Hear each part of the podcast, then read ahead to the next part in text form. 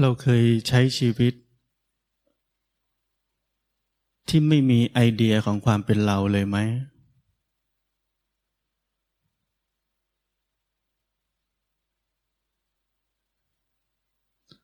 ผมให้เวลาพวกเราคิดนิดหนึ่ง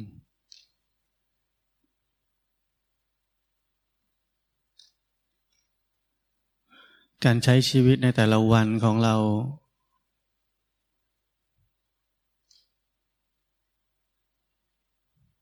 ในเวลาไหนที่ไม่มีไอเดียของความเป็นเราบ้าง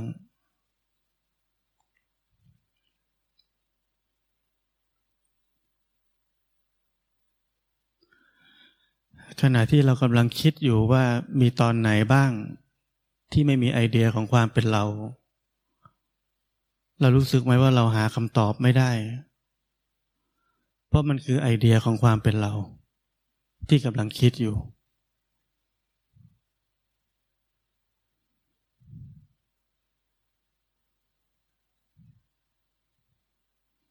แล้วเราหาไม่เจอหรือมันเบลอๆว่าตอนไหนกันแน่ที่ไม่มีไอเดียของความเป็นเรา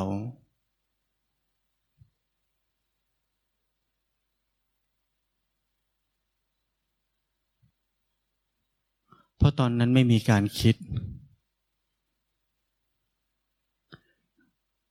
เมื่อไม่มีการคิดมันอาจจะไม่อยู่ในความทรงจ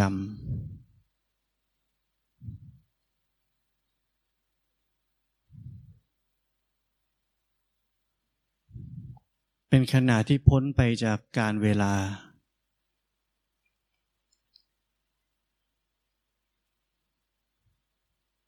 เราจึงหามันไม่เจอว่ามันคือตรงไหน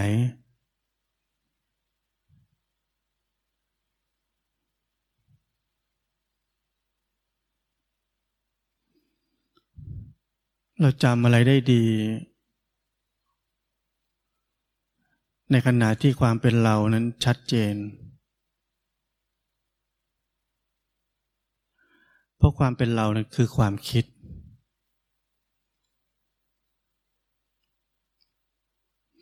เราใช้ความคิดต่อยอดความคิดต่อไปเรื่อยๆ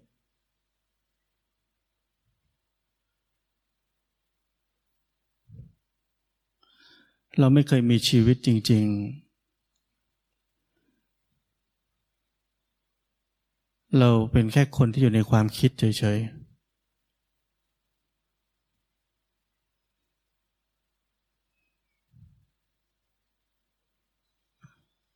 ๆขณะของชีวิตที่ไม่มีเราไม่มีไอเดียของความเป็นเราจะไม่มีไอเดียของการตัดสินลงความเห็นบ่งชี้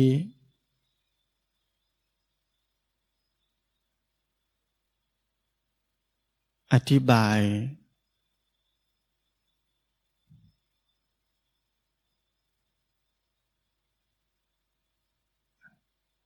ชีวิตเราในแต่ละวัน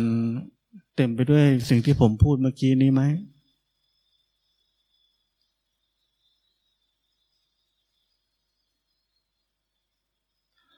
เราคอยตัดสินตัวเองคอยลงความเห็นในเรื่องของตัวเอง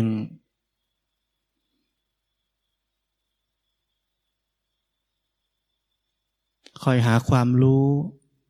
ให้กับตัวเอง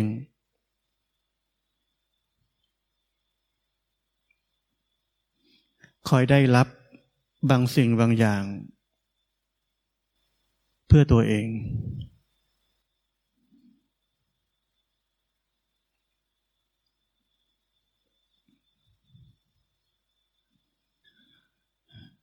ในทุกวันเรามีแต่สิ่งเหล่านี้ไหม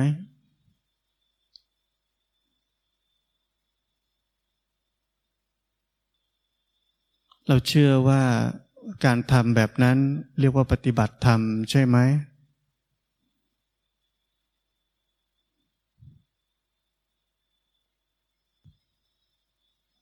การปฏิบัติธรรมจะไม่เกิดขึ้น ถ้าอัตตายังคงอยู่กระบวนการของความเชื่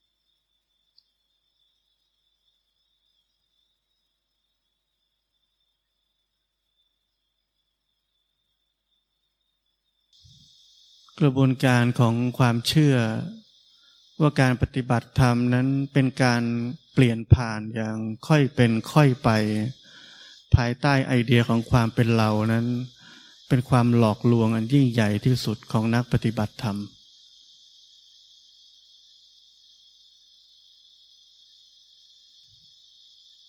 เราเชื่อกันอย่างนั้นใช่ไหม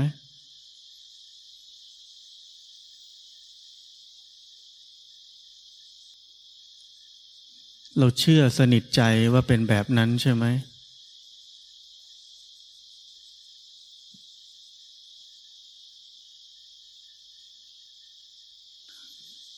ถ้าเราเชื่อแบบนั้น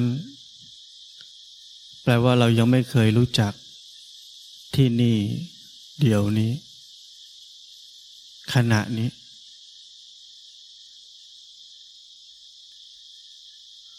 ขณะที่ไม่มีอัตตา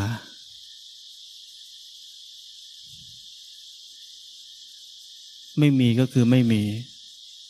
มีก็คือมี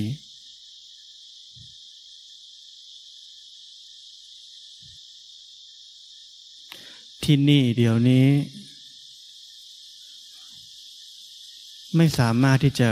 เป็นสิ่งที่เปลี่ยนแปลงได้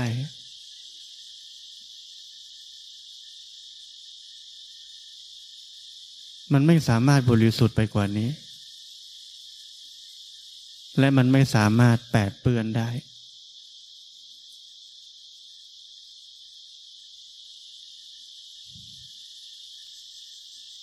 มันคือการพลิก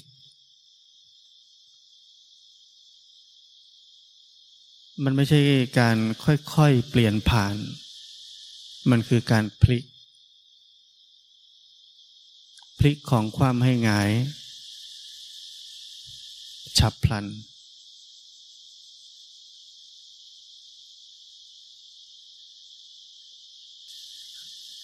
ถ้าเราไม่รู้จักที่นี่เดี๋ยวนี้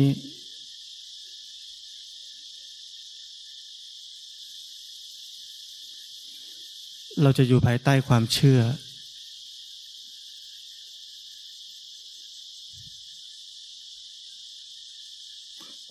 นั้นเป็นของคนไม่มีปัญญา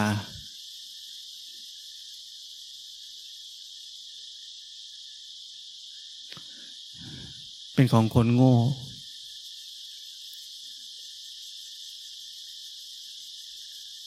เป็นสมบัติของคนโง่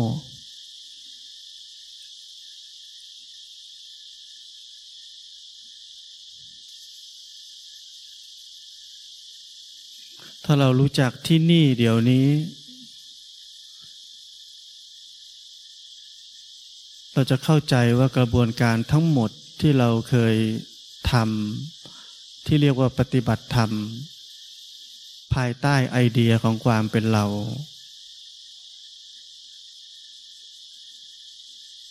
มันเป็นมายา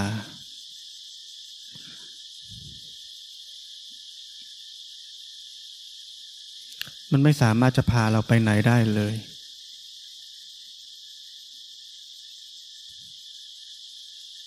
เราแค่เป็นเกลียวคลื่นในสังสารวัฏเฉย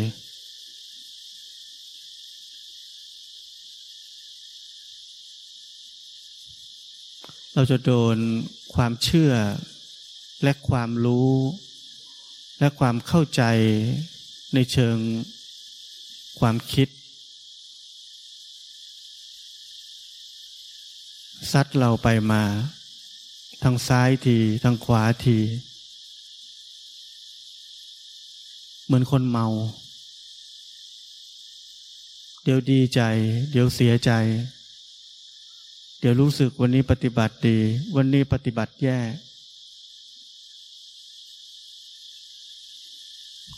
ทั้งกายและจิตก็เป็นของเราเหมือนเดิมมันดีก็ดีใจมันแย่ก็เซ็ง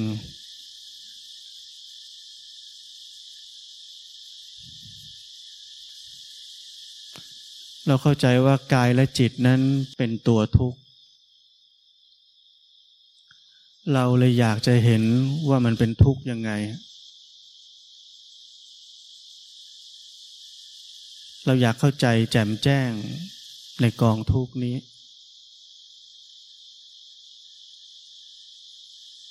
แต่เราไม่รู้ว่าตัวทุกข์ที่แท้จริงคือตัวเราเองคือไอเดียของความเป็นเราที่อยากจะไปดูกายใจนี้ว่ามันเป็นทุกข์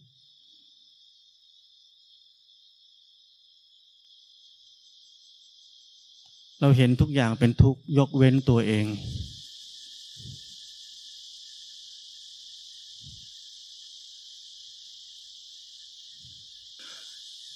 เมื่อตัวเราหายไปเมื่อไอเดียความเป็นเราหลุดลอยไป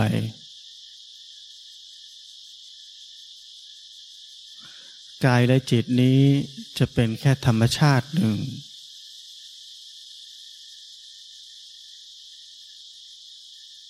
เป็นธรรมชาติหนึ่งในธรรมชาติอันยิ่งใหญ่ทั้งหมดนี้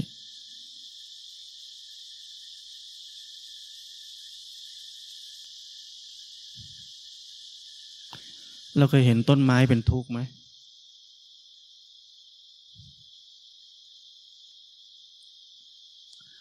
มันก็เกิดแล้วมันก็แก่แล้วมันก็เจ็บแล้วมันก็ตายเหมือนกัน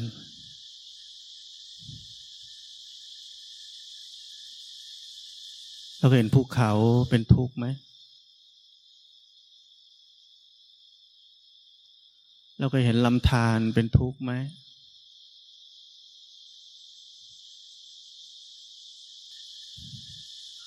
เมื่อกายและจิตนี้ถูกปล่อยไว้ให้เหมือนต้นไม้ภูเขาและลำธารมันก็เป็นแค่สักว่าธาตุตามธรรมชาติเท่านั้น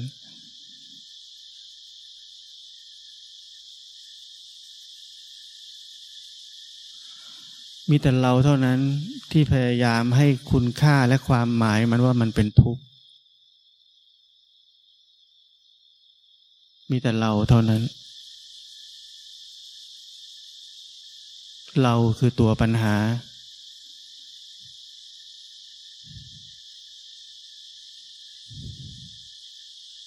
เราคือตัวสร้างคุณค่าความหมายให้กับสิ่งต่างๆในโลกนี้ไม่เว้นแม้กระทั่งกายและจิตนี้เอง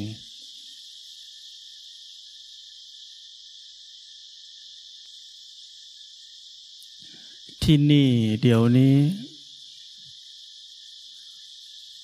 ไม่มีคำพูดไร้การอธิบายไร้วิธีการปฏิบัติไร้ถ้อยคำใดๆทั้งสิ้นเงียบต่อทุกสิ่งทุกอย่าง No comment ไม่มีความเห็น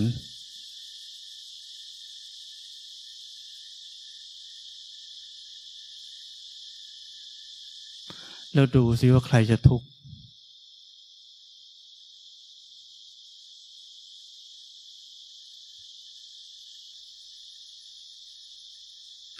ชีวิตที่ต้องวางแผนนั้นเป็นทุกข์ไหม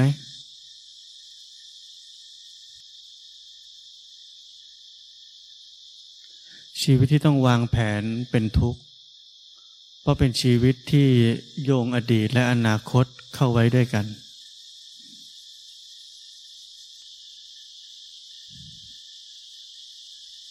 เราวางแผนเพราะเรามีความคาดหวัง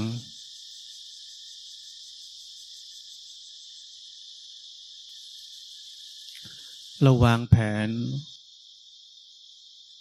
เพราะเราไม่พร้อมจะเผชิญขณะนี้ที่เราไม่รู้ว่าจะเกิดอะไรขึ้น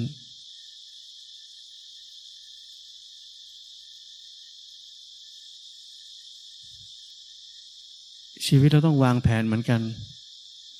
เราต้องดำเนินชีวิตเราต้องซื้ออาหารการวางแผนแบบนั้นเป็นเรื่องที่ต้องทำเป็นปกติแต่มีการวางแผนอีกหลายอย่าง ที่ไม่ต้องท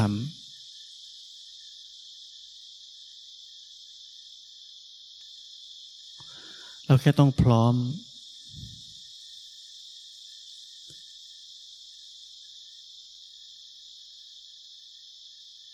เราแค่ต้องพร้อมที่จะอยู่อย่างไร้ตัวตน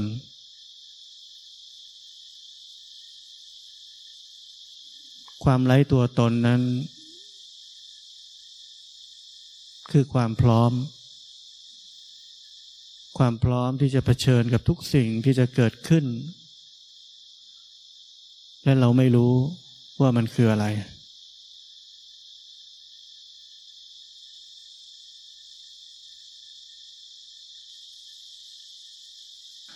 การดำรงอยู่ที่ปราศจากตัวเราคือการกลับคืนสู่ธรรมชาติอย่างแท้จริง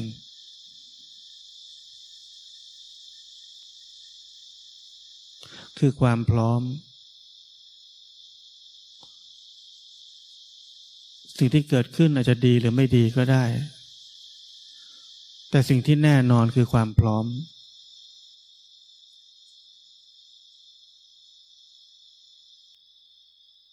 ความไว้ใจ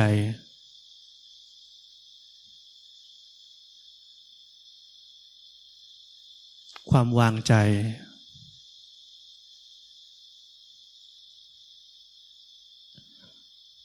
ความไม่ทุกข์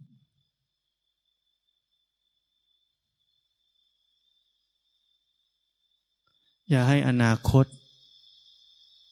ขโมยความไม่ทุกข์ไปจากเราได้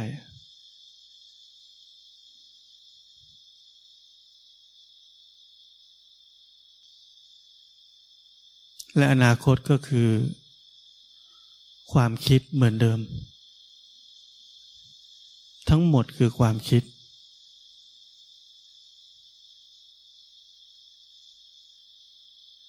เพราะนั้นที่ผมถามตอนต้นว่าในแต่ละวันของเรามีตอนไหนบ้างที่เราดำเนินชีวิตในแต่ละวันโดยปราศจากตัวเราปราศจากไอเดียของความเป็นเรา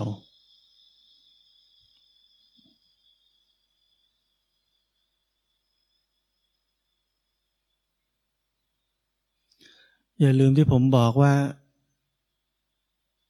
มันเป็นการค้นพบ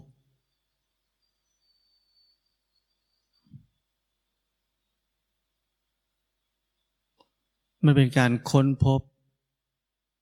ตัวชีวิตที่แท้จริงว่ามันคืออะไรตรงไหน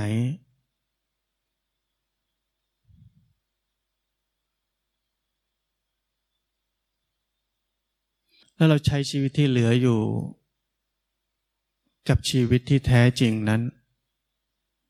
มันไม่ใช่การปฏิบัติ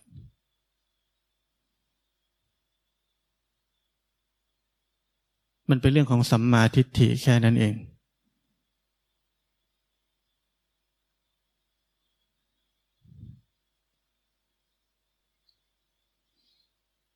เห็นไหมว่าชีวิตเราทุกคนมันมีแต่ความเชื่อ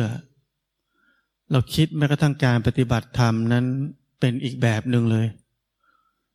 การปฏิบัติธรรมนั้นยากลำบากอยู่ไกลแสนไกลแสนนานกว่าเราจะเข้าใจธรรมะได้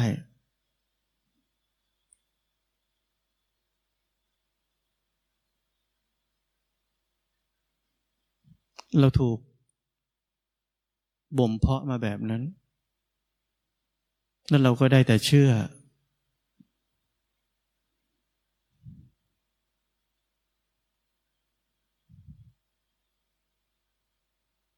เหมือนคำว่านิพพานพวกเราเข้าใจนิพพานว่าเป็นยังไง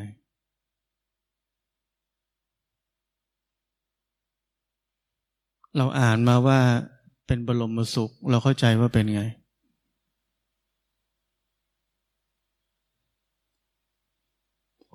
เป็นความสุขมากมายเราเข้าใจแบบนั้นใช่ไหม เราเชื่อแบบนั้น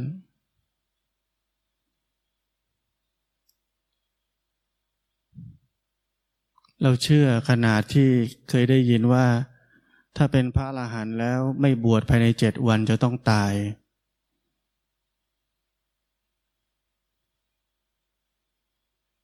เรางมงายกันขนาดนั้น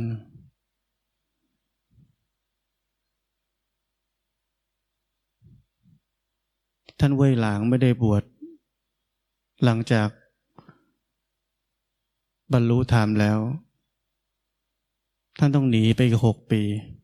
ถึงค่อยบวชได้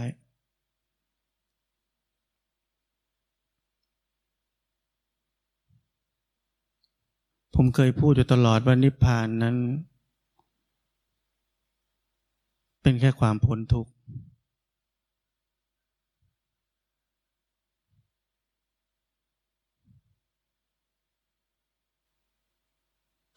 พระอรหันต์ท่านเป็นคนธรรมดาธรรมดาที่สุด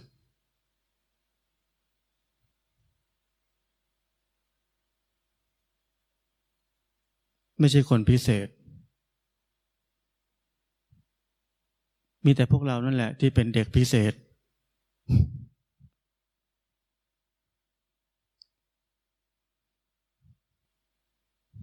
เป็นคนไม่ธรรมดาเป็นคนที่มีความทุกข์แล้วก็เป็นคนที่มีความสุขเป็นคนที่มีความทุกข์มากแล้วก็เป็นคนที่มีความสุขมาก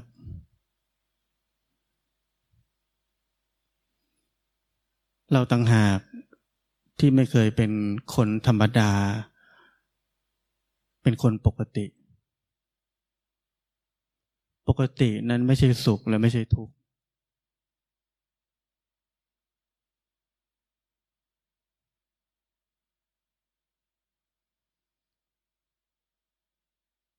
หลวงพ่อสุเมโธท่า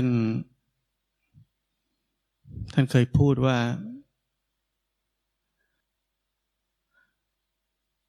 ถ้าใครก็ตามที่เข้าใจว่านิพพานนั้นเมื่อได้พบแล้วจะพบเจอกับความสุขมหาศาลความสุขอย่างยิ่ง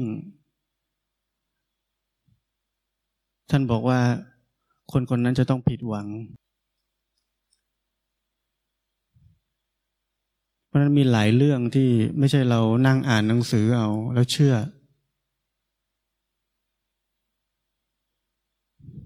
เราต้องเจอด้วยตัวเอง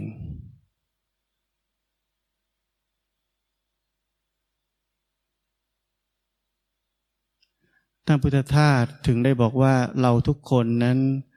มีนิพพานอยู่กับตัวเองแทบจะตลอดเวลาอยู่แล้วไม่งั้นเรามีชีวิตอยู่ไม่ได้ท่านถึงสอนนิพพานชั่วขณะ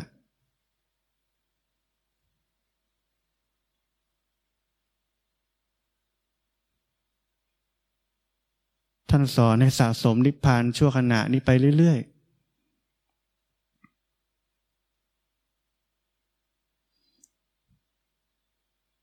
ๆที่นี่เดี๋ยวนี้คือนิพพานชั่วขณะ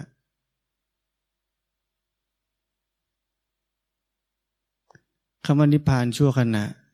ก็คือนิพพานมันเป็นอย่างอื่นไม่ได้มันพัฒนาไปมากกว่านี้ไม่ได้มันถอยหลังก็ไม่ได้เราเข้าใจไหม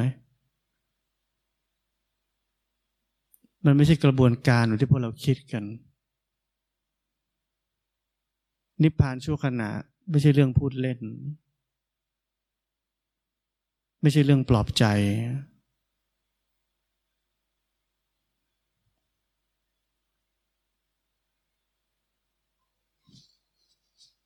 ท่านว่านิพพานแปลว่าเย็น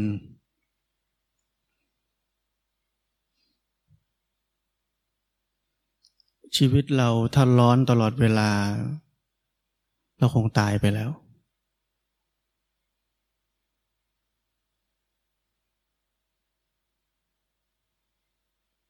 มันมีช่วงที่เย็นในแต่ละขณะของชีวิต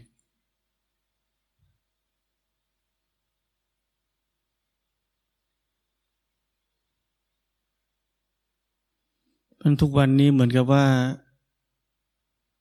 เราต้องมาพูดกันเรื่องว่าการปฏิบัติธรรมนั้นคืออะไร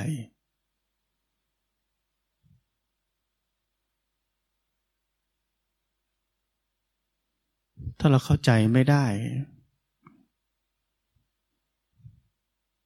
เราก็หลงทางอยู่ในเขาวงกฏในสังสารวัฏนั้นไปเรื่อย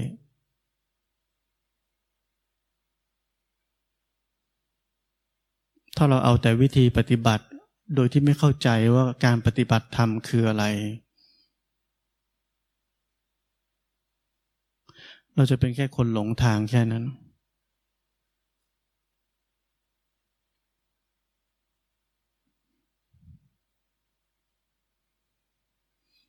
ในขณะที่นิพพาน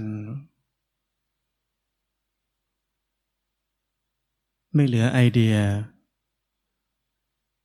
ของความเป็นเรา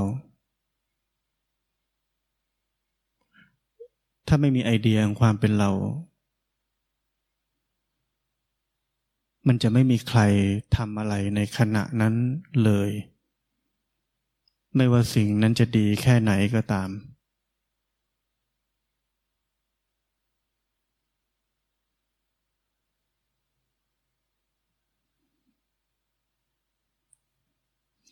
และเมื่อไม่มีไอเดียความเป็นเราหลงเหลืออยู่ในขณะนี้ความจริงทุกอย่างจะค่อยๆเปิดเผยตัวออกมาความจริงที่เป็นความจริงจริง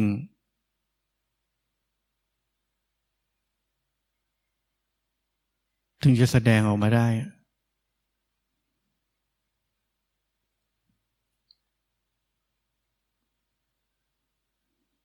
ความจริง